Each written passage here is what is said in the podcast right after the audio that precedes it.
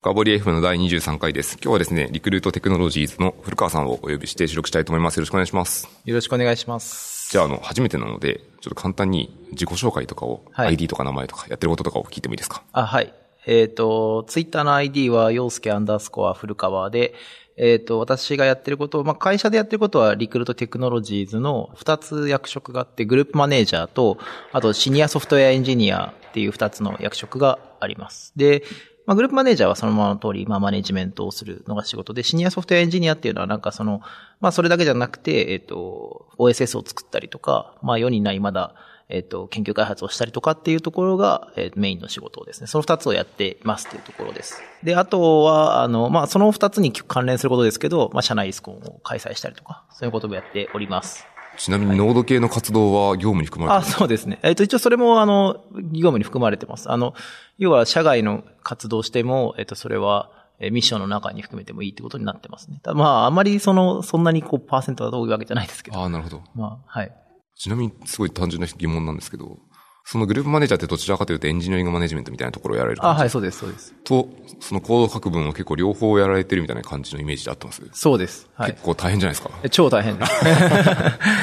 あの、なんですけど、やっぱりその、グループマネジメントするのにも、やっぱりこう、メンバーからのこう信頼とか尊敬を得ようとすると、やっぱり自分自身もコード書いてないと、なかなかこう、メンバーが持ってることよりも自分の方が、まあ持ってる知識が古いってなると、やっぱり少しこう尊敬にくくなってしまうんで、まあそれもちょっとこう自分に戒めも込めてコードもちゃんと書くっていうようにしてる感じですね。いや、冒頭からめちゃめちゃいい話だなと思って。なんかこう、技術を学ぶのをやめてしまった上の人も見たことがあるので、すると、やいや求心力がだんだん減っていくっていうのはめっちゃわかりますね。そうですね。や、やっぱり、なんでしょうね。えっと、マネジメントの仕事もそれはそれですごく集中力がいる仕事だったり大変だったりするんですけど、まあ、そこでコード書くのをやめてしまうと、どんどんどんどん現場感が薄れてきてしまっていて、実はその、こんな風なマインドになったのも最近なんですよね。その、この4月ぐらいがちょうど1個プロダクトがリリースされた後で、自分がコード書く機会が一瞬ガッと減ったんですよね。その時にはマネジメントに集中できて、まあマネジメントはマネジメントやれてたんですけど、一方で、やっぱりコード書かないと徐々にやっぱりこうメンバーがやってることとかが、まあだんだんこうコード化してきてるので、そこをついていくのに結構キャッチアップしなきゃいけないなと。で、なんでやっぱり、今はもう必ず1日1回何かしらコミットするぞっていう決めて やってますね。ライトコードエブリデイ的なやつあ、です、ね。ライトコードエブリデイしてます。今365日のうちの2ヶ月ぐらいは全部やりきってますね。10ヶ月やりましょう。まあ、あと10ヶ月やらなきゃいけない。あの、草、草全部生やすやつですね。そうです、そうです、そうですそうです。ぜひやっていきましょう。やっていきましょう。はい。じゃあはい今日はですね、本題は、えっと、どちらかというと、古川さんの記事を見てですね、イスコンの記事を書かれていて、あれの話をたくさんしたいと思っているので、そっちに行きますと。はいで、本題に入る前に一個宣伝しておくと、このポッドキャストはハッシュの深掘りでフィードバックを募集しておりますので、まあ古川さんに物申したいことがあれば、ぜひ書いていただけると何かツイッターで伝わるかもしれないです。ということで言っておきます。じゃあ早速あの本題なんですけど、イスコン系の話をするにあたり、そもそも多分イスコンを知らない人がリスナーにもいらっしゃるんですよね。なので、まず、イスコンって何ですかってことを簡単に聞いてもいいですか？はい。イスコンはもともとその、えっ、と、LINE の方だったり、カヤックの方だったりが、まあ皆さんで、えっ、と、もともとやられたいい感じにスピードアップコンテストの、えっ、と、略称なんですよね。で、イスコンと呼んでいて、まあこの辺の記事に関しては実はその、クシーさんという方がずっとイスコンの運営をやられている方がいらっしゃって、まあその方のブログだったりとか、まあ記事だったりとかがすごく詳しく載っているので、そこを見ていただくと一番いいかなとは思うんですけど、要はパフォーマンスチューニングのためのコンテストですね。で、現実にありそうなアプリを作って、その現実にありそうなアプリの中にあるボトルネックを見つけて解消していって、最終的にどれぐらいスピードが、えっ、と、上がったかのスコアで競うっていう大会ですね。その串井さんの資料とかも、やっぱ僕も拝見したことあるので、それをあの、はいショーノートにリンクとして貼っておきます。はい。あの、今の説明プラスそれを読んでいただくと大体概要がわかるかなっていうそうですね。感じですよね。はい。ちなみにこう、参加者ってどういうふうに当日は動くんですか？大体、これは社内イスコンの話ですか？それとも普通の。イスコンでも社内イスコン現大体現共通ですかねそうですね。現実のイスコンの話、まあ、げ普通の、えっ、と、LINE が主催されているイスコンの話で言うと、えっ、と、まあ、それは、あの、公募で募集されていて、まあ、3人1組だったり、2人1組だったり、まあ、あとは1人でも参加できるような、最近になったというところで、そういう形で、その、まあ、チームだったり、個人で参加するという表明をして、申し込みをすると登録ができますと。で、そこで、まず予選があって、予選を、えっ、と、2日間にわたって行った上で、その上位30チームが本戦に通過して、本戦の中でまた戦うっていう感じですね。最近だと参加者数もすごいんですよね。そうですね。最近、今年が680組とかですよね。で、それがもうとんでもない数ですね。で、まあもうそうすると大体1000人超えちゃうんで参加者全体としてると。まあその人数をみんなで運営するってなかなかすごいなと思います。そうですね。VM 立てる量とかも半端じゃないですいや、本当ですよね。あの辺はやっぱり毎回その、えっ、と、今回はアリババクラウドさんかな？にお願いして、建てられる VM の、えっと、場所を確保してもらってってやってるみたいですけど、結構大変ですよね。意外に何でもいいんですけど、出しちゃった多分 AWS の GCP でも何でもいいんですけど、はい、意外にたまに枯渇するんですよね。あ、本当ですね。そうで すね。たまにありますよね。ありますね。うん。そこついちゃうとやばいなっていう気がするので、あ、本当そうです、ね、事前調整するのは必要だなっていう気がしますね。だから、最初の方にやっとか、や、社内イスコンとかだとね、まだそこまでの規模ではないんで大丈夫なんですけど、680組の VM を立てるぞってなると、やっぱなかなか 事前にネゴシエーションしておかないと多分通らないなと思う。一台でもないですしね。そうですね。三台、あ、そう、三台構成のことが今最近はもう多いですね。本戦でも予選でも。うん。とすると、その掛け算すると大体2000ぐらい。そうですね。2000ぐらいをきっと自動構築されるって結構大変ですよね。いや、めちゃくちゃ大変だと思いますね。だからイ、イスコンの問題作問する側のインフラの人、これはすごい実はスキルがないと結構できない。それなんか僕、僕も実は社内イスコンやってるんで、僕の経験談も含まれて今日ややりたいんですけど、はい、めっちゃ大変でした。大変ですよね。本当大変ですよね。わかります。はい。はい、じゃあ、ちょっとその今、今そのイスコンの話で、ちなみに雑談ちょっといただきましょう。古川さん、今年はその680分の30に入られて本戦にも出場されてるんですよ。はい。おめでとうございます。ありがとうございます。すごいですね。はい、いやいや、そうですね。まあメンバーにも恵まれたかなというところもだいぶ大きいと思うんですけど、まあ、イスコンのその予選の問題は、えっと、今年のイスコンの予選の問題、メルカリさんが、えっと、作られていて、予選の問題も公表されてるんでいいと思うんですけど、イスカリって呼ば呼ばれている、あの、椅子を買う、椅子をフリマアプリから買うっていう えっと、プロジェクト、めっちゃわかりやすいですね。そうですね。メルカリさんが作る椅子借りっていう 実際にある椅子はなんか、クシーさんが撮ってきた写真から撮使われてるという話ブログで見ました。あの、すさまじい種類の椅子を写真がある。なんであんなにたくさん椅子撮ってたのかなってちょっと思いますけど。まあ、椅子借りがあって、椅子借りをチューニングすると、イスコインと呼ばれているコインが、売買が成立するともらえるという形になっていて、まあそれでどれだけのお金をそのトランザクションで稼いだかっていうところがポイントになってくると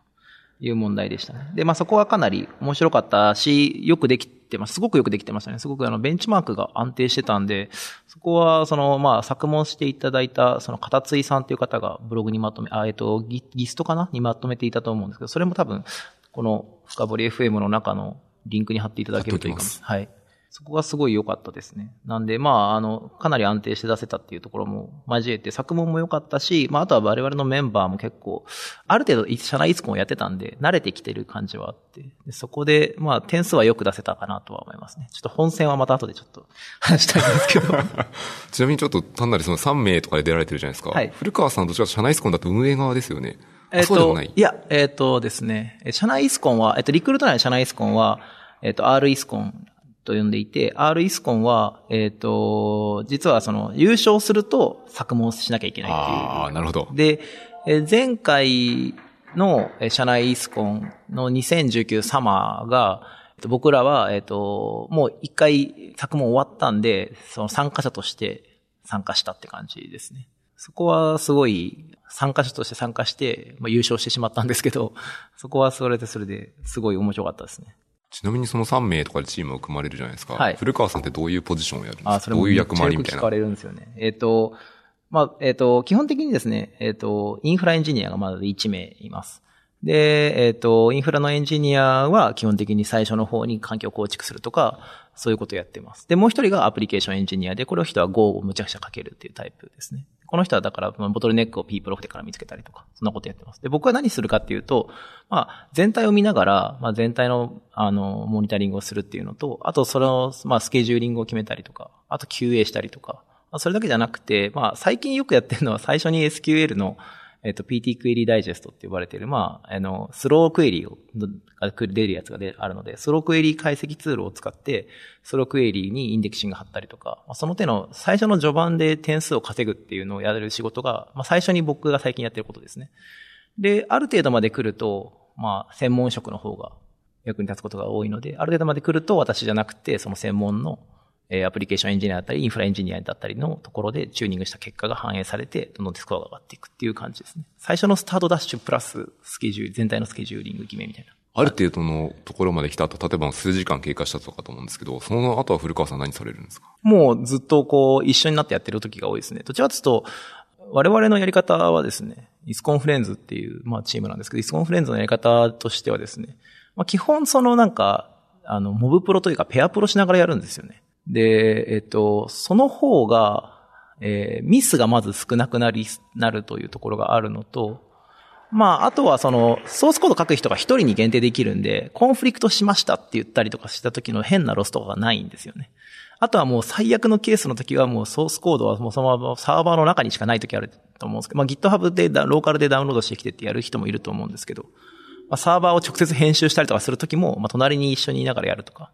まあそういうその、まあ、モブプロ、ペアプロ役の一人としてやってたりとか、あとはまあ、アプリケーションエンジニアでもあるので、まあ Go の中でこういうことできないのかなとか、そういうことを、まあそのもう一人のエンジニアと相談しながら進めるっていうケースが多かったりしますね。それあれですね。なんか実際の仕事でもあるんですけど、一人はこう単に壁打ちするだけでも全然速度変わってるじゃないですか。あそうですね。はい。テディベア。そうそうそう。テディベアプログラミング。そう。だからまあそのテディベア役の一人でもあるっていう思いますね。まあ、たまにこう口出すみたいな。あ、そうです、そうです、そうです。まあ、あの、実際には、その、やっぱり、語を激しく書いてる方の方が、まあ、専門性は高いんで、そっちの方が、まあ、手を動かせる役が一人も、一人は二人、ないしは二人ぐらいいないとやっぱダメだと思うんですよね。最初の方に手を動かす役ではあるんですけど、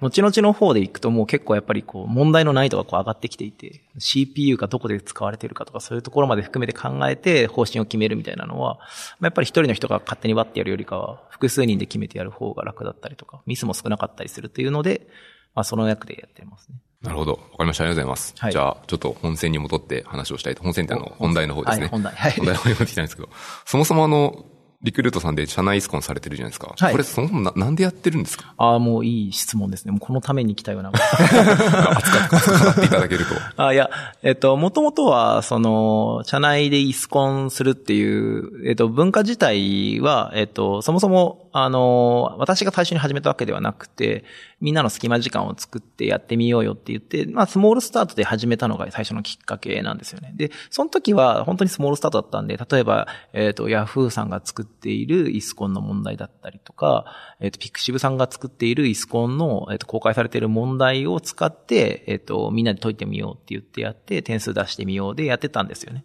その時は本当、本当に小規模で、6、7人とか、まあ、10、まあ、10組に満たないぐらいのチームの規模で最初やってましたと。で、その一番最初のスタートはどちらかというと、やっぱりみんなイスコーンっていうのが、やっぱりこう、みんなの日本のテックコミュニティの中でものすごい流行ってるんで、やっぱりそれを練習したいと。で練習するのにもただやっぱりみんなで一緒にやった方が効率がいいでしょうってことで、まあ最初始めたのかなと。で、一方で、練習するなら、もう本当に作問からやっちゃった方が、絶対練習になるだろうと思って、作問からやり始めたのが私が運営したそこから R イスコンって名前を付けたんですけど、それまで社内イスコンって言ってたんですけど、R イスコンって名前を付けて、もうちょっと大きめの話、活動にして、で、自分でその作問して、で、特に作問するからには、まあ、イスコンの中でその成長するっていうだけではなくて、リクルートで実際に起きたパフォーマンスイシューを解決してもらおうと。そうすると、まあ、一石二鳥なくですね、イスコンの問題を解決する形にもなるし、社内の中での、えっと、パフォーマンスイシュを共通化して、で、全体の技術力の底上げにもなるんで、まあ、一石二鳥だなと思って、それをや、やる。で、まあ、その、その結果、まあ、今、今まで続いているって感じですね。結果としてはすごく良かったんじゃないかなとは思ってますね。なんで、まあ、その二つの意味でやってるって感じですね。一つは、えっ、と、自分たちの中でイスコンをせ、イスコンの技術力をつけるためっていうのと、それだけじゃなくて、リクルートのパフォーマンス問題を共通化させて、みんなの共通認識としてこういうのはもう二度と起こさないようにしようとか、そういうことをやらせるためにやるっていう感じですね。もうなんかままプロダクトの価値に貢献できるのがいいですね。あそうですね。その、まあみんなが成長してきて、あ、これもイスコンでやった問題じゃんみたいなのが結構出てきたりとか、これインデックス貼ってないじゃんとか、普通にまあ出るような話になってきたんで、まあそこはすごく良かったというような気がしますね。すごいイスコンのいいところって、なんか素振りの場になっているような気がしていて、いやその通り実際にインデックス貼るとかって一回貼っちゃうとしばらく貼らなかったりするじゃないですか。そうですね。なのでそういうのを練習できるのはすごいいいですね。いやもう本当にその通りだと、おっしゃる通りだと思いますね。インデックス貼ったけど、貼ってたつもりだったけど、絶では検索条件変わってたとか、あとその、相当の順序が変わる。相当の順序は結構、その、検索した結果、どういう順に並ばせるかって、その、ビジネス上のこう結構インパクトも大きいじゃないですか。例えば普通に、例えばマッチングアプリでいいね順に相当するとかってやると、まあその見栄えのいい方ばっかりがバーって並んでしまうんですよね。でもその人たちばっかりに行ってしまうと、結局その人たちって、そもそも見栄えがいい方なんで、そもそもたくさんマッチすることが多いと。ただ、そういうそのなんだろう。そこに出ない。そこに出ないような潜在的な人たちも中にはいるっていうところもあって、結局そういうのが、まあリクルートの中では多いんですよね。いろんな検索をして相当順序変わるみたいな。そうすると相当順序どんどん複雑になってくるんでそうですね。インデックスの貼り方が全然変わりますね。そう、そうなんですよ。ORDER BY でのインデックスの貼り方全然変わってくるんですよね。もう EXPLAIN したら全然違ったものにっていう。あ、そうです、そうです。ありますね、そうです、そうです。まあ、ただちょっとリクルートだと、例えば、で、で、裏で使ってるデータベースも、まあ、オラクルだったりとか、ポスグレだったり、MySQL だったりと、なんかそれぞれちょっと違ったりするんで、まあ、その都度なんか DB の特性もちょっと加味してやろうとすると結構大変ですけどね。まあでもそういうことができるんだぞっていうのは分かってること、分かってる分かってないはちょっと大きいと思いますね。わかりました。ありがとうございます。はい、じゃあちょっと続いて質問したいのとしては、今こう、リクルートさんでやられてるんですけど、今後多分、社内スコンやりたいなっていう企業がそれなりに増えるかなって僕は個人的に思っていて、うんうん、とすると、社内スコンやりたいときに、彼らは多分、社内を説得しないといけないんですよ。うん、どういうふうにこう、例えば意思決定したのかとか、どういう、さっき効果を聞いたんですけど、よく言われるのは、こう、費用対 ROI をちゃんと考えなさいみたいなこと言われたりするんですけど、そういうのって、なんか説得するときに工夫したことってあります？いやー、ROI を考えろっていう風な話よりかは、どちらかというと、もう、こう、最初に、さっきスモールスタートで始めちゃってっていう話の方が多分やりやすくて、なるほど。そうじゃないと、弊社みたいな大きな企業を ROI で測ろうとすると結構大変なんですよね。どちらかというと、その、小さいスモールスタートで、まあ、まずはその投資対効果と言ったとしても、別にそんなお金かかるものでもないぞと。で、まあ、ちょっとこう、ハッカソンとか、そういうエンジニアの勉強みたいな空間は別に、それは、あの、会社の中で認められている行動なんで、まあ、その中の枠組みの中でやらせてくださいって言って進めて、あ、これは面白いから、ちょっと実際にちょっと大きくしてみましょうってなってきたときに、まあ、確かにいろいろ説得が必要かもしれないですけど、まあでも、ある程度そこで巻き込み方がちょっとあるかなとは思っていて、まあどこの会社にもいらっしゃると思うんですけど、多分その、えっと、エンジニアのキーマン的な、まあちょっと偉い人にも顔が利くような、エンジニアリングマネージャーの人とかがいると思うんですけど、そういう人にちゃんと巻き込んで、そういう人ちゃんと巻き込んで進めていくっていうのが必要かなと思ってて、私たちの場合も、えっと、同じくそのエンジニアの中で、まあ今 IT エンジニアリング本部ってところに私所属してるんですけど、本部長を巻き込んだんですよね。で、本部長を巻き込んで やってた時に、あ、もうこれはものすごく勉強になるから、それはもう、あの、投資対効果とかそういう話じゃなくて、やった方がいいと。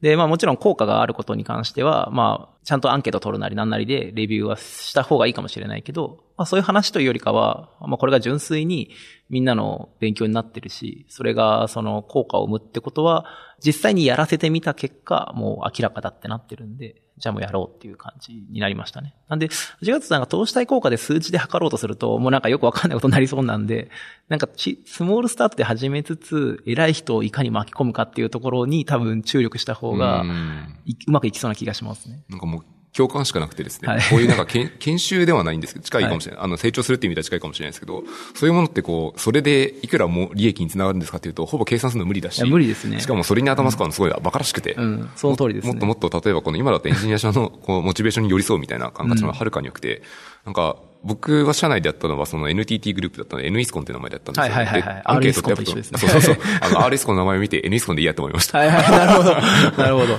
リクルートさんもやってるこれ、これあれじゃないですか？あの、一回その、まあちょっとなんか実現できるかどうかわかんないですけど、N イスコンに我々を呼んでもらうとか。あ、そう、実はあの、 N-ISUCON って社外の方も参加できるようにしていて、あ、そうなんですか？ただし、ちょっと前回は条件つけちゃったんですよ。1名は Com グループの社員、はい、NTT コミュニケーションズグループの社員であるああ、なるほど。で、残りの2名は誰でもいいって言ったので、はいはいはい、結構いろんな方はみんな連れてきていて、面白かったんですけど、はいはいはい、まあ、多分、あの、僕ら実はロケが近いんですよね。あの、NTT コミュニケーションズって大手町にあって、あ、そうなんですね。今これ収録場所もまさに大手町のリクルートさんのオフィスなので、でねはい、で近いので、お互いにやったらいいんじゃないかなあ、ぜひそうですね。それすごくいいですね。それ多分すごい楽しいですよね。僕らもですね、毎回作問してるんですけど、作問が本当大変なんですよね。めっちゃめっちゃわかります。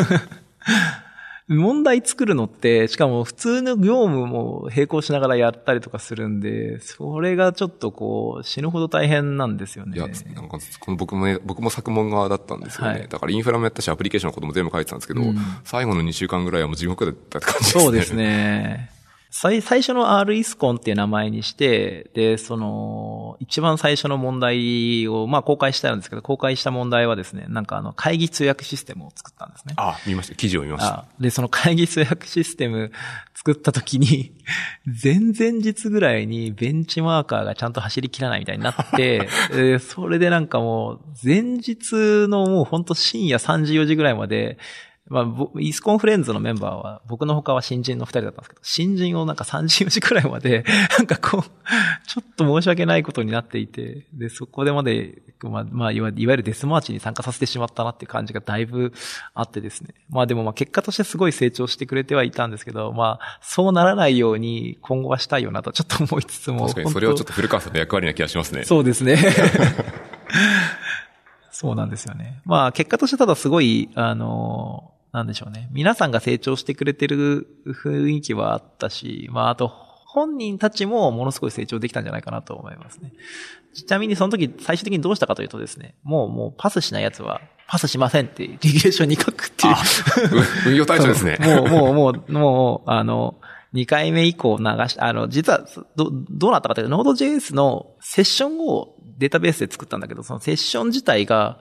えっ、と、セッションのテーブルにインデックスを全く貼ってないんで、ほんと全く貼ってなかったんですよね。全く貼ってないと毎回テーブルロックがかかってしまうと。そうすると、普通に負荷がかけた時に、かかりすぎた時に、テーブルロックされっぱなしになっちゃって、2回目以降ベンチ回そうとすると、そのテーブルロックかかりっぱなしになった状態で、テーブルロックがリークしちゃってる状態になってるんで、そのままだと、一回、その、ちゃんとアプリケーションを通してもう一回再起動しないと、あの、さちゃんと走りきらないってなって、え、これ絶対 FAQ に行きますよってなって、でもそれはもう FAQ で書こうってなって、走りきらないんで、チューニングしてくれっていう話にしたっていう。なんか、その、ちょっと脱線したんですけど、僕らの方でも一個その、ギリギリのところで穴があって、はいはいで本番で実は発見しちゃったんですけど、はいあの、ベンチを走らせると、FD には枯渇するってよくある話なんですけど、あーありますね本当に枯渇しすぎた結果、みんな SSH で入れなくなる事情がいた。これは先になんか、何らかの対処とかしとけばよかったかなっていう。で、そうすると、運営の人しか VM 再起動できないようにししてちゃってたので、運営が頑張って再起動するっていう、はいはいはいはい地獄があったので、それは次は避けようかなっていう。あそうですね。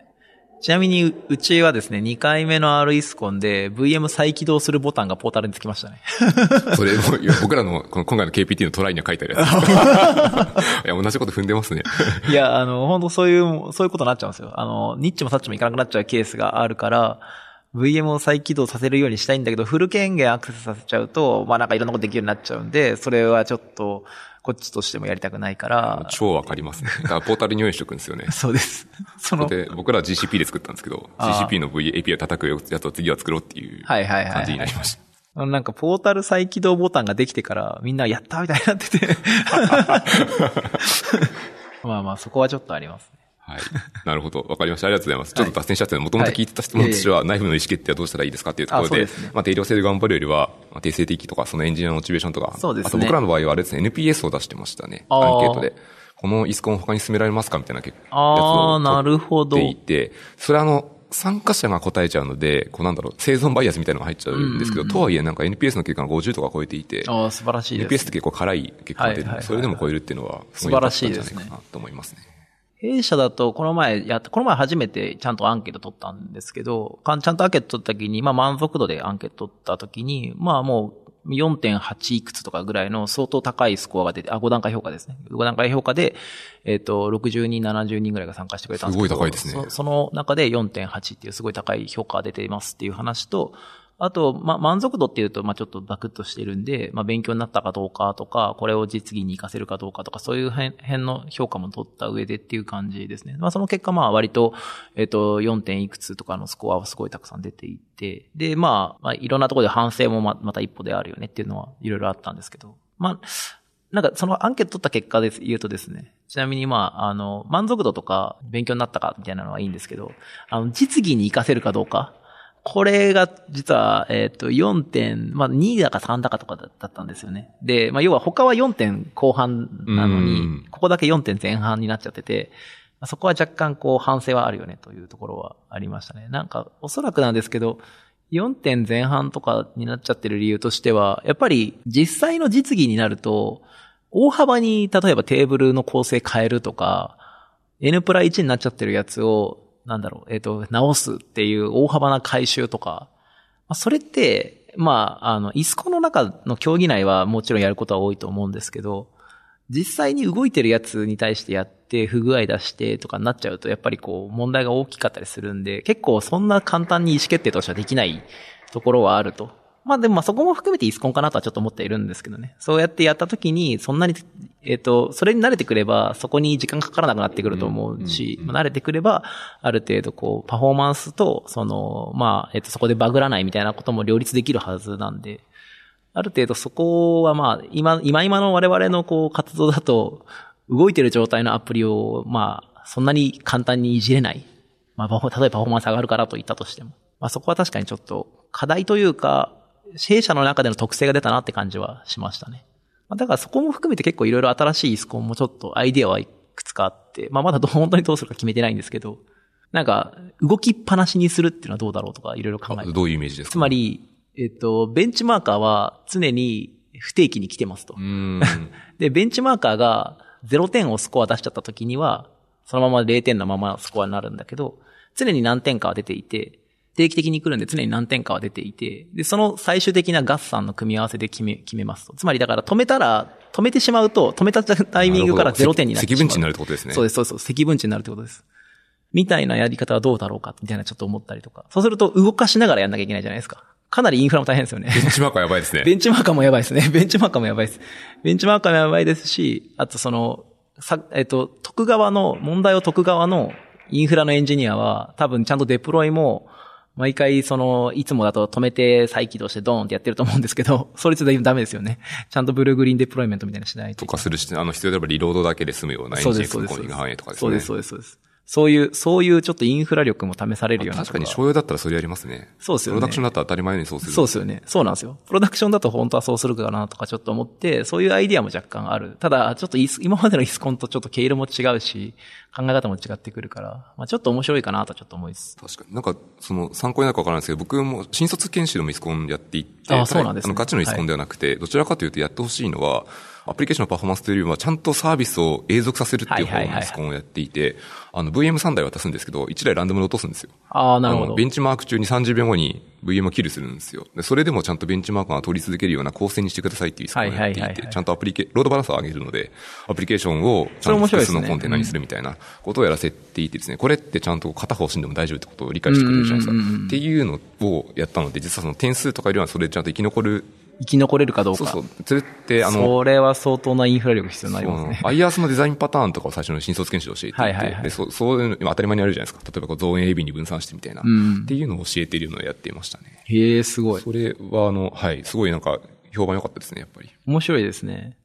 NTT の新卒研修の資料って、えっと、弊社毎回公開してるんですよ。なんですけど、NTT さんも公開してるあ、そう、僕、あれ、僕です、あれ。あ、そうなんですね。はい、あ、まさに。なるほど、素晴らしい。NTT コミュニケーションズで資料公開して、そのアイアサの話とかも書いてあるので、えあの、多分検索したらすぐ出ると思いますね。あの、NTT グループで出してるのめったにないので、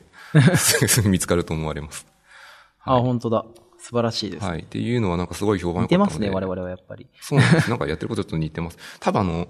これどこまで喋っていいかわかんないですけど、はい、NTT グループの中でコミュニケーションズっていうのはどっちかというとウェブというか ISP とかに近いので、はいはいはい。あの、多分少しだけ親和性がある部分があるんじゃないかなって気がしますね。すねうん、あと僕がただ好きだったっていうのがあるんですけど。あ、和田さんここでも発表してるんだ。そう、あの、和田さんに TDD ブートキャンプやってもらいましたね。高橋さん似てます？あ、障害注入型イスコンカオスエンジニアリングイスコン、これですね。あ、そうそう、それやってました、ね。はいはいはい。あ、面白そうですね。これは良かったですね。これはその、実はプロダクションを意識した方の、ちゃんと組んでねっていう。我々もですね、実は今回新しくやったのが DevOps エンジニアリングというのをやっていて、これはプルリクエストを実際にこう送って、まあレビューしてマージして、それをその自動、最初は手で手動でやってるのを自動化しろっていうやつをやってたんですね。だから、なんかその、ちゃんとやんないと、その、例えば、えっ、と、ただマージして、えっ、と、パブリッシュするだけみたいな風にしちゃうと、中にはこうフロントエンドでちゃんとヤーンの、なんて、ヤーンのビルドが事前に必要だったりとか、そういうところにも含め気をつけてやっていかないといけなかったりとか。まあその手のなんか、こう、デブオプスというか自動化ですかね。効率化。そっちの方をメインにターゲットにした研修とかもやってます、ね。ああ、それめちゃめちゃ面白そうですね。あそうですね。け結構だから、イスコンはイスコンでやってるんですよ。社内イスコンは社内イスコンで、パフォーマンスっていう形で、私が1日目の、えっと、午後3時ぐらいまで、朝、朝の9時から始めて午後3時ぐらいまでずっとみっちりパフォーマンスとはの話をして、でその後でもう実際にアプリケーション渡してやってみろっていうふうにやるんですね。で、その時にまあ点数どこまで出せるかみたいなのは毎回やってますね。そこも QA 力が甘いと、なんか普通にベンチは通ったけど、最後のなんかチェックで、ブラウザの確認テストで失敗したりとか、そういう人が多かった。ありますね。ありますよね。それでフェイルする人は、あります、うん、いますね、実際に。ありますね。これ、イスコンの前振りもちゃんとやるんですね。はい。あのちゃ ちゃんと真似しておきました。あいいですね。いいですね。はい。よくあるやつですね。いいですね。この手のなんか割と今、あの、新卒研修向けの内容って、まあ各社結構公開するようになっていて、結構やっぱり中にも、なんかリクルートとかサイボーズとか、まあ、この手の界隈で結構多いから、なんかその辺ってなんか本当は、なんか、なんでしょうね。なんか、こう、留学じゃないけど、なんかこう、いろいろやれると面白いかもしれない、共感しかないです。実はなんか似たようなことを教えてるはずなんですよね。そうですね。なんで、まあ割と、こう、交流をさせた方が多分、お互いのためになるんじゃないかなって感じはしますけどね。僕めちゃめちゃ共感です。エンジニアってこう、外の人ともから学ぶのってすんごい大事じゃないですか。めちゃめちゃ大事だと思います。だからそこでこう、例えば新卒の間だけでも横の輪作っておいて、まあ転職しちゃうかもしれないですけど、僕それでいいと思ってて。そうですね。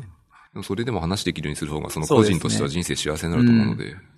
勉強会に行くモチベーションのなんか、6割、7割ぐらいはそれなんじゃないですかね。やっぱり外の人との交流というか。うん。なんか、やっぱり、ある程度、えっと、お互いが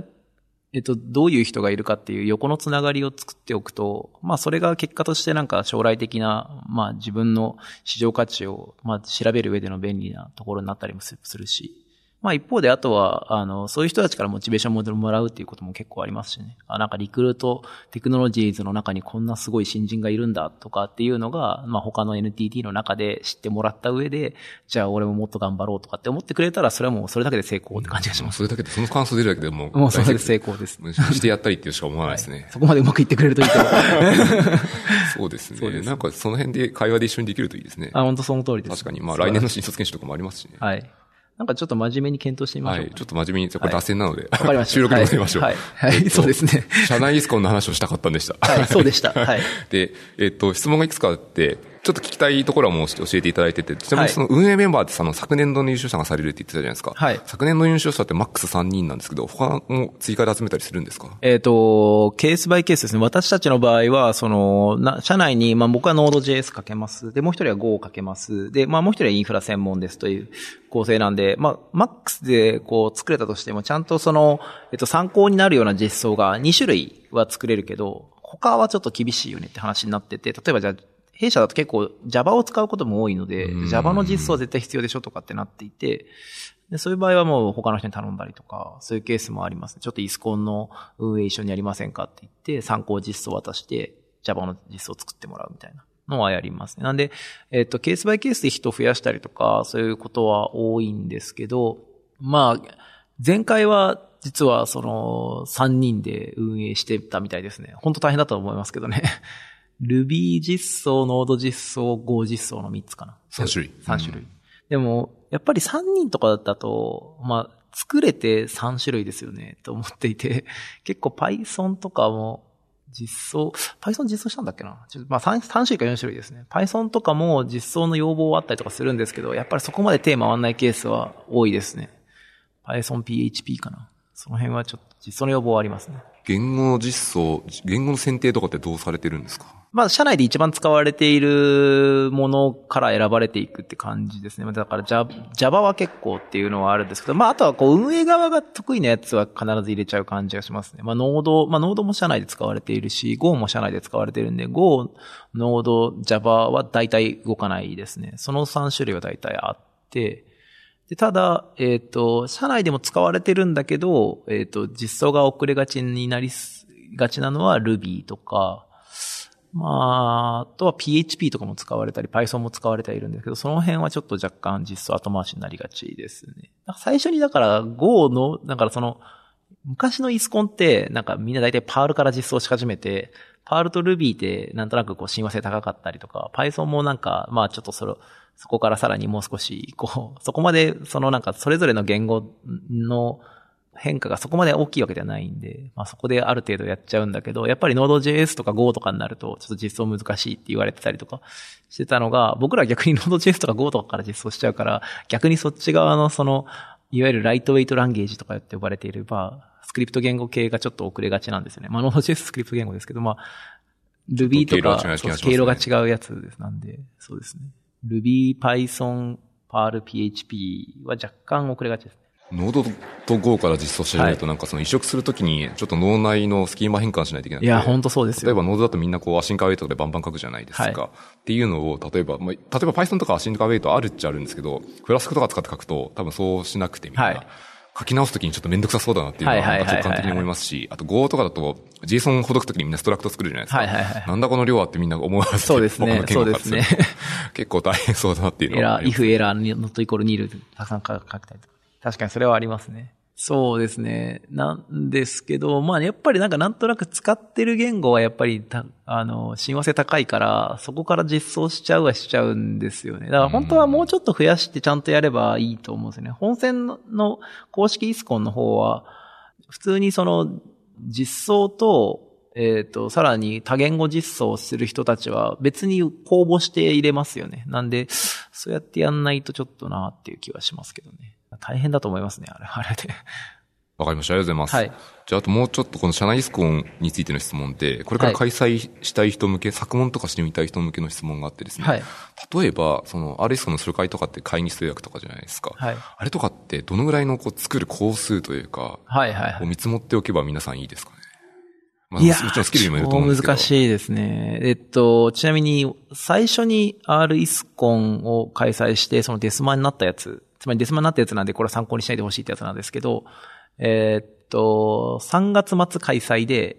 えー実装着手が4月頭に実装着手したんですけど、そこから1ヶ月何もしないでやって、うんよくあるって。そうですね。1月頭のなんか正月の、よし、これは書き初めだっつって、やったやつが最初の R イスコンの実装だったんですね。僕が最初に実装した、その会議室予約システムだった。で、そこまでは割と良かったんですよ。で、最初実装して動いて、あ、動いた動いたつってやって、で、その後で、じゃあこれを Go に移植しようみたいになってきてぐらいからから、なんかちょっとずつ忙しくなり始めて、1月、1ヶ月か何もしないで、2月中旬か上旬ぐらいからもうちゃんとやんなきゃっつってやり始めて、だから実質、一つ、二月ぐらいか、二ヶ月だったんですけど、まあ初めてっていうところも加味して二ヶ月でやってもデスマでしたっていうのなんで、まあもう一月やったらなんか変わったかなって感じはしますけどね。ただ、そうですね、それぐらいだと思っててください。じゃあ、それなりに腕が立つ人が3人いて、2ヶ月でデスマだったので、はいまあちょっと余裕を持って3人でちゃんとやるんだったら、4ヶ月とか2倍とかあれば、そうですね。多少はマシなそうですね。スケジュール。4ヶ月、そうですね。ただそれってなんか、なんかこう、ちゃんとその会社の中でミッションにしてもらえると厳しいですよね。厳しいですよね。片手間でやり続けるのもまあまあ大変ですし。相当大変だと思いますねしかも割とあれですね、最後の実装するときでフルコミットしないと全然終わらないいや、量になりますよ全然終わんないです。全然終わんないです。しかも最後3月末だったんで、3月末に開催してたんで、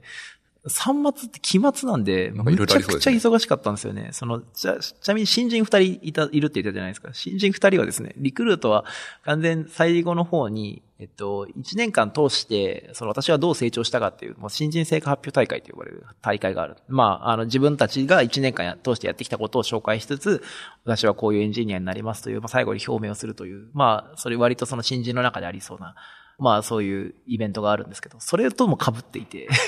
その新人二人は相当大変そうだったんですね。表表明してる場合じゃない表明してる場合じゃない。今、今、今、今、今、こう、らつい、再来週にある 2週間後のやつのベンチマーカー作んなきゃいけないんだとか、超大変でしたね。当日の、当日私朝からちょっとなんか、あの、リクルート全体の会議があって、じグループ会みたいなのがあって、グループ長しか行けない会議があって、そこ行って、で、あの、そこの新人二人は先にその行ってテストしてるんですよ、ベンチマーカーとかを。そしたら急になんか、青ざめた声で、青ざめた、青ざめた感じの、その、DM がポンと飛んできて、動かないんですけどって言われて、えっ？てなって、2時間遅らせましょうっつって2時間遅らせるっていう事態が発生しましたね。もう本当デスマでしたね。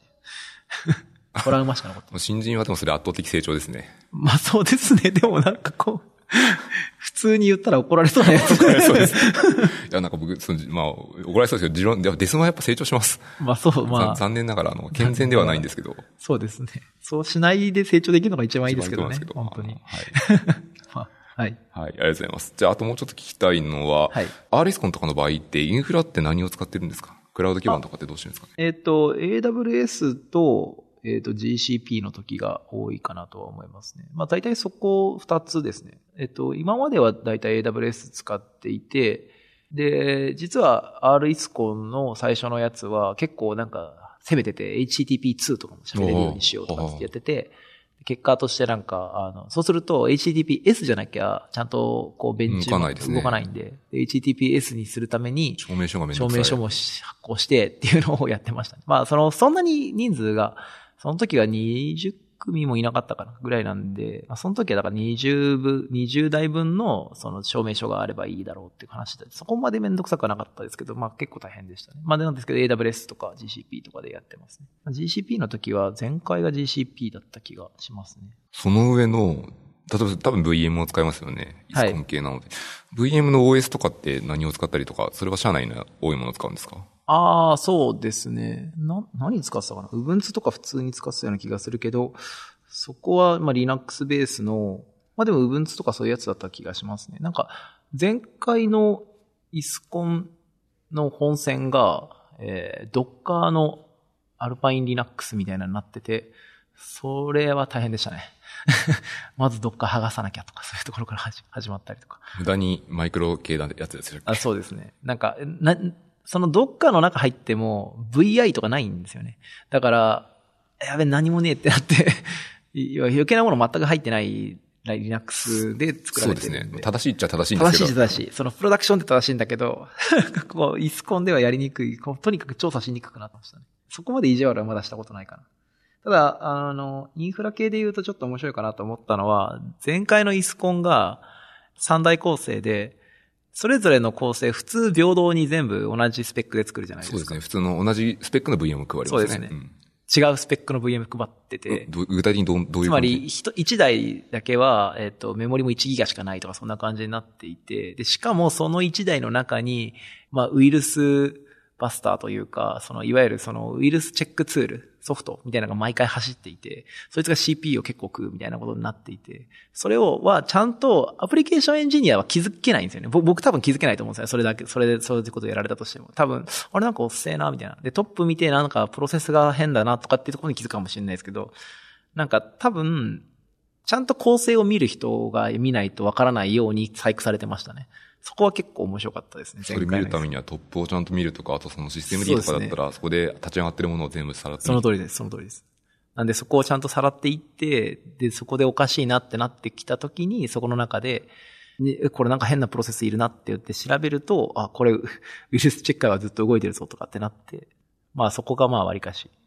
リクルートの中だと、まあこれはちょっと言っていいか、まあ言,、まあ、言ってもいいと思うんですけど、まあ、必ずそのなんかシステムファイルを外部からもらって、例えばファイルアップロードしますってなった時に、何かしらそのファイルがウイルスじゃないかとかチェックしなきゃいけないってまあその辺は結構ちゃんとした仕様があるんですよね。セキュリティの中で作られている。まあだからそういうところに準拠されて作られている若干こう、意地悪な問題。リクルートあるあるの一つですね。業務としては正しいけど、業務としては正しい結構大変ですよ、探すのは。はい。まあそこを振るんですけど、あの、リースコンの場合は。なるほど、わかりました。ありがとうございます。じゃあもうちょっと聞きたいポイントがあってですね、えっと、次にちょっとアプリの実装みたいな話も聞きたいんですけど、はいさっきあの、得意な言語で作っていくっていう時があったじゃないですか。はいその後に複数言語にこう、スケールさせていくじゃないですか。この時って、その、複数言語に増やす時のテストというか、この仕様がちゃんと合ってるものとかって、共通の知り合いとかを回したりするんですか？いや、えっ、と、そんなちゃんとやったことは今までに、まあ、もしかしたら他の運営でやったことあるのかもしれないですけど、僕らの運営ではちゃんとそこまでやったことはなくて、もうとりあえずその、もうあれですよね。もう人の、人手でチェックしかできてないですね。その、CI でちゃんと E2E 作ってとかでやれるとかっこいいとは思うんですけど、なんかこう、そういうところに凝っってる暇がないから、もうある程度その作ってる人がちゃんと参考実装通りに動くことをちゃんとこう保証しながら作るしかない。まあその分だから結果としてその仕様もそんなに複雑になり得ない感じがありますね。シンプルに作るしかない感じに作られ作られちゃう感じです。例えばそれって Node だとなんか数百行に収まるぐらいって感じですか？まあそうですね。もともとでも公式の ISUCON とかも、まあ数百行ですよね、大体全体のコード長くて数百行とかんなそうですね。でもそれ以上やろうとすると結構大変だと思いますけど、ね。まあその当日にもその競技者たちも読み解けないですし。そうですね。あ最近多いのはやっぱり、その、の、フロントエンドはもう、なんか、Vue.js なり React なりでも固定しちゃって、API だけの勝負にするっていうケースの方が多くなった感じはありますね。まあそうすると私実はフロントエンドエンジニアなんで、フロントエンドエンジニアの主戦場である React とか Vue とか、その辺のところでのチューニングっていうところは若干こう今のところ測れてる感じはしないんですけど、まあでもそこは、まあ、イスコン自体をどういうふうに捉えるかっていうところかなってちょっと思いますね。確かになんか僕がやった方の NESCON だったとしても、やっぱりビューで作っちゃって、はい今後 API 叩いてるので、そっちの勝負っていう形にしちゃいましたそうですね、そうですね。だ大体そっちの方がもう今主流かなって感じがあります。それはやっぱあれですよね。まあ時代としてもそういうアプリとか、まあほとんど増えてきているので、そうですね。なんかちょっとフロント、ただフロントエンド、エンジニアからすると、フロントエンドはフロントエンドで何かしらの、そういうその、勝負できるところがあるはずだし、例えばフロントエンドはフロントエンドでちゃんとこう、パフォーマンス、ボトルネックをちゃんと調査しながらやって、えっ、と、その上で、まあ、カリカリのチューニングっていうのをやっていく必要があるんで、特にフロントエンドのチューニングの方がなんかかなり今最近だと、まあ、あた私はフロントエンドエンジニアなんで、そこの分野だと結構、あの、ホットな話の一つなんですよね。チューニングの分野っていうのは。なんかその実は僕問題時に作る時に超悩んだことがそれがあって、フロントの能力を適切に測れないんですよ。そうですね。で、例えば今頑張ろうとすると、何でもいいんですけど、サービスワーカーとか使って、うんガンガンパフォーマンス対象に作るってこともできたりするじゃないですか。はいはいそういうのが今の作りだとできなくて、うんどうしたらいいのかなと思って、ただ今回は。時間がないからやめるかみたいな。ね。いや、毎回今回諦めるかってなった。だから一応多分ツールとしては揃ってきつつあって、例えば Chrome のヘッドレス Chrome っていうその Chrome の、えっと UI が内版の Chrome とかで動かすと、一応その中で JS がどれだけのだ時間でダウンロードできたかとか、その後で JS がどれぐらいの時間でスクリプトを実行したかとかっていうのは測れるし、その後の DOM の動きとかも取れるんで、まあ今までやっていた、えっと DOM をこういじったりとかするようなイスコンの勝負よりももうちょっと高度なことができるようになる。しかもまあ中で動いてるのはちゃんとした Chrome のブラウウザなんで、まあ、Chrome がそのまま動くってなってると、まあ、本当にも、よりリアルなブラウザの、えっと、クライアントを対象にして、えっと、実験ができることになってるのはなってるんですよね。ただ、その Chrome のブラウザが起動させるってこと自体がすんごい大変なんですよね。どんだけ CPU 必要なんだろうなっていうぐらい、多分、あれって普通に1プロセス使っちゃうんで、そんな並列で実行するとかにも向かないし、やるとすると多分ベンチマーカーとかの組み合わせになるんですかねそうですね。ベンチマーカーが多分、その、複数いてみたいなことにならなきゃいけないし、そうすると多分ベンチマーカーが多分今度すごい揺れると思うんですよね。入れそうですね。揺れそうだと思いますね。そこを安定化させるためには、今度はどんだけの数のベンチマーカー回さなきゃいけないんだろうとか、いろいろ思うと、ちょっと、ちょっと現実的じゃなかったりはしますよね。まあ一方で、まあなんかたちょトライしてみても面白いかなと思いますけど、ちなみに、ちょっと話また脱線し、まあずっと脱線しっぱなしかもしれないけど 脱線しちゃうんですけど、そのリクルートの中では、その、えっと、そのフロントエンドのイスコンじゃないですけど、フロントエンドのための、えっと、スピードハッカソンっていうのをやっててそれはその、例えば、えっと、我々が作っているタウンワークとか、スーモとかのフロントエンドの部分だけ、HTML、JS、CSS だけをスタティック配信させて、で、そのスタティック配信させてる結果だけを使って、ライトハウスっていう計測ツールがあるんですけど、そのライトハウスで、まあ、点数が何点以下、点数最初10点とか20点とかなのを100点まで上げるみたいな活動をやってますね。それはまあなんか、ほなんか、エンジニアのハッカソン的な感じでやっていて、イスコンとはまた違う感じの競技になり、なってますね。それはそれで。なんか、例えば、HTML 全件出しちゃうとすごい重たいから、あの、下に行ってから取るように遅延ロードさせるよくありますねはいそうですね。そういう仕組みを入れたりとか、まあ、あとは JS そのものがすごいでかかったりして重かったりとかするんだけど、なんでだろうって調べると、なんかコンキャットもしてないし、あの、何読かもしてないから、それをちゃんとコンキャットして何読かして。よくある普通の minify をしてあげてミニファイもしてあげてって感じです。そうです、そうです。あと gzip 圧縮してあげてとかなんか。で、なんかその手のことを細々やっていくと点数徐々に上がっていって、で見た目にも速くなったりとかするんで、実はその、ユーザーが体験してるフロント、あの、性能というかパフォーマンスって、一応7、8割がフロントエンドだって言われているんで、フロントエンドのチューニングっていうのは、それはそれで実は重要なことなんだよな、とはちょっと思ってますね。まあ一方でまあもちろんサーバーサイドが重要じゃないと言って思ってなくて、サーバーサイドはサーバーサイドで重要なんで、 ISUCON は ISUCON であっていいと思うんですけど、うまいこと融合できないかなとはずっと、ずっと考えてありますね。ただ難しそうだなと思ってるっていう。そうですね。ただその、おっしゃる通りで、これバランス取ってやらないとプロダクトって良くならないので、そうですねどっちも必要っていうので、どっちも、いや、おっしゃる通りですどっ。ちも高めるようなコンテストとか競技、まあ競技戦があるとみんなこう、モチベーション上がるので、そうですね楽しいんですよね。そうですねだから学びのメいや、ソッドとしてもう本当に。そうですね。まあ、だから、今の公式イスコンのあり方はそれでいいと思っているし、それ、そのままの感じで進めてくれてもいいかなと思うんですけど、社内イスコンはもっと実験的な場でいろいろやってもいいかなっていう気はしてますね。だから、公式イスコンと同じやり方で今までやってたのを、徐々にこう、主張りじゃないですけど、こう離れていって、もう少し自分たち独自の色を出していっても面白いかなっていう気はしてますね。うん、確かにおっしゃる通りですね。なんか弊社とかも結構ネットワーク系の本来、キャリアなので、はいはいキャリアっぽいやつがあってもいいなと思っていてああ、そうですよね。そういうのはすごい考えます。そうですね。それちょっと面白そうですね。はい。はい。もうちょっと聞きたい。あ話のこの脱線すぎて、もうすぐ、えっと、収録いつも1時間狙うんですけど、このまま全然終わらないので、はい。もうちょっと脱線しかしてない。すいません。えっとですね、聞きたいポイントの、社内スコン作るときのやつでもうちょっと質問があってですね、はい例えば、ベンチマーカーってあるじゃないですか。はいベンチマーカーって、えどうやってフルスクラッチで最初から書いてますか？あ、いやいや、えっ、とですね、前回、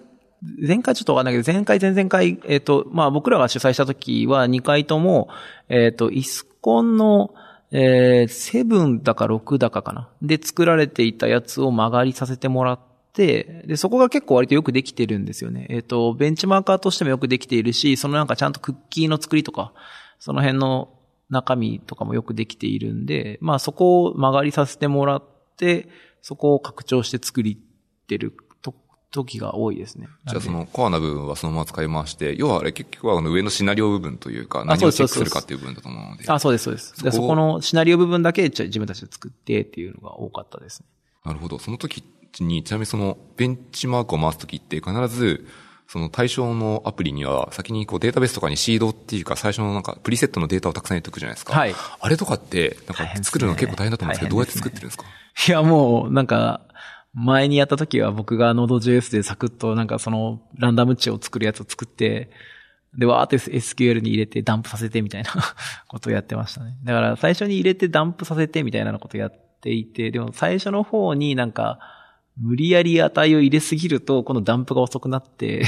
なんかこれクローンできないですねみたいになったりとかするんで、なんかいい感じの値を求めるのがすごい大変でしたけど、まあでももうそこは、なんか、あんまりテクニックめいたものがあるというよりかは、なんか普通にの Node.js でガリガリって書いて、で、それでもうやるしかなかったって感じがあります。じゃあ、筋肉ですね。筋肉です。もう完全に筋肉ですね。僕もなんか今回自分でダミーデータとかダミーセットを作ってたんですけど、はい。やっぱ Node とか Python で、はいはいはい。ダミーの文字列を出力するやつを地味に書いて、地味に組み合わせて、例えばな氏名を抽出するみたいなことやってましたね。その、最初のイスコン、R イスコンやった時に作問したのが僕がその問題バーって作ったんですけど、その時にユーザーのアイコン画像が結構大変で、アイコン画像を作、プリセットで作ってあげる必要があって、あれがなんか、その、例えば、フリーウェアのデータベースみたいなところ、まあ、つまりイライラスト屋じゃないですけど、なんかそういうところから、ある程度ダウンロードしてこなきゃいけないけど、別にそういうところって別になんか、そういう大量ダウンロードしていいよみたいになってないんで、あの、一件一件なんかこう、API からダウンロードするみたいな作りをしなきゃいけなかったりとかするんですけど、まあそういうその、フリーに使っていいやつを持ってくること自体が結構大変だったりするんですよね。だから、こう、クシーさんみたいな人が、椅子をたくさん取ってるとかすごいありがたい感じはしますけどね椅。子の写真を集めるサービスがあったら。そうそうそうそう。なんか画像とかが結構一番大変なんじゃないかな、データ集めるときに。なんか他のテキスト系はなんかでっち上げてしまえばあれでできると思うんですけど。超僕もなんかこれアイコンをユーザーアイコン用意したんですけど、はいめっちゃめんどくさかったです。大大変ですよね。それ、その時どうしました？ユーザそのー。時はですね、一応、えっと、名前忘れちゃったんですけど、あとどっかでリンク貼っとくんですけど海外のサービスで、そのアイコンも含めてダミーデータを作ってくるやつが一個あるんですよ。あそうなんですね1000件まではダウンロードじを自由にやつがあったので、その1000件を使って、ユーザー1万人作ったんですけど、はいその1000件被ってもいいっていう状態にして、はいはいはい1000個のアイコンでやりましたね。なるほど、なるほど。僕らの時はなんか、フリーウェアのなんか風景、なんかすんごいでっかい画像入れてやろうと思ってやったんですよね。ですごいでっかい画像入れて、それはリサイズしないといけないぞっていう問題にしようと思ったんですよくあるイメージマジックとか使ったりする。そうそうそうそう。てか、あの、最初はイメージマジックが、えっと、外部プロセス呼び出しで実行されていてっていう。で、外部プロセス呼び出しになってるやつをちゃんとその、えっと、なんだろう、ソースコードからちゃんと実行できるように、まあ、C のネイティブ拡張とかでやってくれっていうのが問題だったんですけど、それにするためにある程度でかい画像じゃなきゃいけないから、そこで、なんかフリーウェアの、えっと、ちゃんとその、そう、あの、なんか、えっと、著作権フリーな画像をちゃんと用意、データベースがあったんで、そこにアクセスして、そこから持ってきたって感じですね。本当わかります。あれ、なんか普通に商用とかで、なんか1000円とかで買えるやつがあったらすぐ買いますね。そうですね。いや、本当そう。いや、そう思いましたよね、やってて。はい。であ、ちなみにその、ついでに僕の方の紹介、僕ベンチマーカーは今回そのイスコン7とかのやつは使っていなくて、はいあの、フルスクラッチですか？えっと、それも、それも正しくはなくてですね、はい。世の中にある負荷試験ツールをうまく使い回してやっていましたね。あの、ロード、 Load Impact っていう負荷試験専門の会社があって、ここ SaaS とかも出してるんですけど、OSS とかもあったりして、負荷試験できたりするんですよ。で、それでシナリオだけ書くとそれ動かせるんですよね。ええそんなんあるんです中が Go で動いてるんですけど。で、それで、えっと、ログが出せますと。で、JSON のログが出るので、それをパースすると、このリクエストが成功したって判断できるんですよ。え、そんな便利なものがあるんですか？あ、負荷試験ツールはそのいっぱいあるので、へーあるじゃないですか、なんか。あ、まあ、あります、 Gatling とかなんかはいはいそれの中の一種ですね。それ、何がいいかっていうと、僕も結構 JS 書くんですけど、シナリオを Node で書けるんですよ。ええで確かに、便利そう。 Node で書いて、中の実行エンジンは Go ランで CPU 使い切ってくれるので、まあまあ、こう、CPU とかの割には、なんだろうな、スコアが出せるというか、っていうものがありますね。そうなんだっ。ていうのがあったので、それで僕は今回やって、なので、えっと、それが、えっと、ベンチマーカーで、その前段に Postman とかっていうのが、なんだろう Newman とかねはいあれで、あの、整合性チェックをしていましたね。ええあ、じゃあ結構、その、既存のツールを割と組み合わせて、ああ、そうです。使いましたよああ、そうなんですね。あの、そう、どうしても、じゃあやっぱこう稼働っていうかリソースがきつくて、そうですよねいかにサボるかってずっと考えてて。そうっすよね。でそうですポスト。マンも使ったのは実はその、整合性チェックに使ってたのは実はその裏は、さっき CI の質問とかちょっとしてたじゃないですか。はいはい言語の、各言語の正しさを保証するのに、ポストマン通れば OK っていうルールにしてたんですよああ、なるほど、なるほど。でポストマンクラウドを契約して。ああ、なるほど。だから実はその CI ちゃんと回してないんですけど、すごいですね。その、だからその社内イスコンやってる時の一番の問題、その稼働問題ですよね。そこの、だから実際の業務との折り合いどうつけて稼働させるかっていうところと、まあどこでそこでサボれるかっていうところ確かにあると思っていて、確かにそこ超知見ありますね。そうですね。で、そういうのがあったんで、これ多分喋っておいた方がいいなと思ったんで、喋いや、りまし素晴らしい、いいと思た。います、ね。サボりたくなっちゃうっていう。いやいやいや、だってやってられないですもんね。本 当やってらんないですよ。その、イスコン Q とかのベンチから片付いさんとかマジすげえなと思って。いや、本当そうだと思いますね。いや、だから、あれは、あれとして、まあ、あの、会社の宣伝というか、にもにもなってるとは思うんですごいいいとも思いますし、まあそれだけじゃなく、自分たちのエンジニアリング力を上げる目的でもやってるんだと思うんですけど、会社が理解してくれないとだいぶ辛いですよね。すごい大変なんだっていうことなんです、作文自体が。すんごい大変だし、そそううその効果をちゃんと理解してくれればやらせてくれるので、そねこの両点、2点をセットでこう理解していただけてすねすごいありがたいですね。まあ、まあそこもある程度、まあ今のところは、僕らの会社だと、まあ理解はしてくれてはいるんですよね。うんうんうんはい。あともうちょっとだけ質問して終わりにしたいと思っていてですね。あとこの僕がイスコンでこう作問するときにもやっとしたポイントが一個あってですね、そこをちょっと古川さんにも意見聞いてみたいんですけど、はい。イスコンでよく出る問題とかそのアーキテクチャって、ちょっと現代でこうサービス作る場合とちょっと乖離してる部分がたまにあると思っていてあつまりこう、今って、まあ、VM 使う人もいるし、コンテナ使う人もいるんですけど、例えば RDB とかって基本的に自分で運営しないじゃないですか。つまりマネージドとかめちゃめちゃ増えてきてますし。あとはこの SQL 系とかを使って、多分 Firebase でも何でもいいんですけど、それだけで作っちゃう場合もあったりしますと。はいはいでこういう時に、現代で組む時に普通のいわゆる王道の IaaS のパターンって組む時代は、組むケースは減ってきてるなと思っていて、ああ、確かに。その時、そう、今、本当に出すとしたら本当に何がいいんだろうなって、ちょっと思いもんとしたりするんですよ。それはでも、アイアス屋さんだからこそ生まれる発想な感じはしますね。確かに。そっか。え、ただでも、だ、だとしても、あれですよね。RDB のインデックス貼んなきゃいけないとか、その辺の基本的な知見はもちろん一緒なんですよね。まあ、だとしたときに、まあ、確かにその、えっ、と、実際には Firebase がいたりとか、実際にはもうちょっとこう複雑なアーキテクチャになったりとかっていうケースはもちろんあるとは思っていて、それのサブセットにイスコンがなってしまうことに関してはまあしょうがないかなと。で、ただ、その、サブセットになったとしても、まあ確かにこう、まあ最近だと NoSQL 使うことも多いよねとかっていう、そそういうところは徐々にこう取り入れていってもいいんじゃないかなとは思いますけどね。であとはまあ確かに自分たちでマネージドでや、自分たちでマネージすることは今までないとはいえ、イスコンっていう競技を考えると、その中で何をやってるかを求めるための競技なんで、多分、その自分たちでマネージできるような環境にしてあげた方が、最終的にも、あの、社内イスコンに関して言うと、やっぱり、えっと、どちらかというと社員育成のためが、まあ最終的な目標としては強いと思うんで、その社員育成するって考えると、まあマネージドでやっちゃってるから普段は知らなくてもいいんですよっていうふうにブラックボックスにしちゃうことよりかは、ホワイトボックスとして、ちゃんと中身が何やってるかがわかる方が、僕はいいと思うんで、まあ、だから、今やってることで間違ってないとは思いますけどね。なるほどただ、確かに新しい Firebase なり、その SQL なり、そういうところはまあ、入れてってもいいのかなとは思いますけどね。その、まあ、古川さんがおっしゃったことに僕も最終的にたどり着いて、はい。やっぱりこれ結局マネー使うとしても、中でこれ結局動いてるんだから、うん中身知っとかないと、何かあった時にこう、想像もつけできないし、うん切り分けも何もできないので、まあその辺学ばないといけないなと思って、すごいやる価値があるなって、たどいり着きました。や、ぜひ。そうですね。なんで、なんかやっぱりこう、社内イスコンっていうのは、なんかやっぱり、最終的に何のためにやってんだっけってなると、やっぱりこうエンジニアの英語ではなくて、やっぱり皆さんの育成のためというか、そこで勉強になっているところが大きいと思うし、まああとはその、まあ、社内イベントの一つになることによって、まあそれこそさっきの話じゃないけど、横のつながりをちゃんと生みますよと。例えばリクルートだったり NTT だったりとかすると、そもそも会社の母体が大きいんだと思うので、リクルートもいろんな会社が、リクルートっていう名前つけてたとしても、リクルートスマイカンパニーとか、なんとかいっぱいありますねリクルートライフスタイルたくさんあったりとか、NTT も同じだと思うんで、まあ、そこの横のつながりを知っておくっていうことに対してすごい、まあもう、まあ損は全くないと思うので、そこのイイベントの性が大きいかなと。それはめっちゃありますね。あの、懇親会とかやると、違う会社の人が喋ってくれるので、本当そうですねごい嬉しいんですよね。そうなんですよ。我々もですね、実はリクルートテクノロジーズで今までやってたんですね。でも、し全体に、あの、移行してからは、例えばインディードの方が参加してくれたりとか、あと、えっ、と、今まで、えっ、と、優勝したチームの中には、リクルートコミュニケーションズの方がいたりとかして、コミュニケーションズの方って実は、えっと、リクルートテクノロジーズからすると何やってるかあんまりわからなかったりするんですよね。でも、その人たちが来てくれて、話をしてくれてからは、なんか割とその、風通しも良くなった感じはありますね。すごいじゃない。めちゃめちゃいい話してますね。そこはすごく良かったと思います。本当に。なんでまあ、自分たちは大変だけど、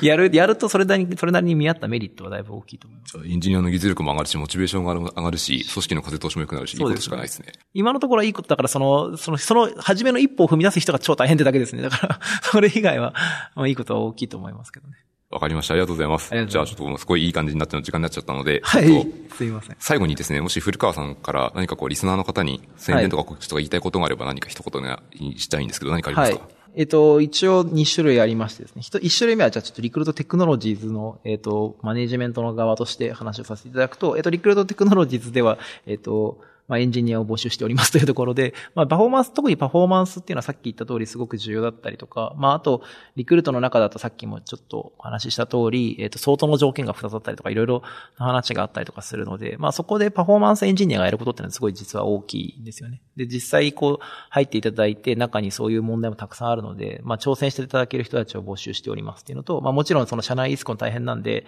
それに手伝ってくれる人も募集しております。っていうのが一つ。もう一つがですね、まあ、ちょうどそれは全然違う話なんですけど、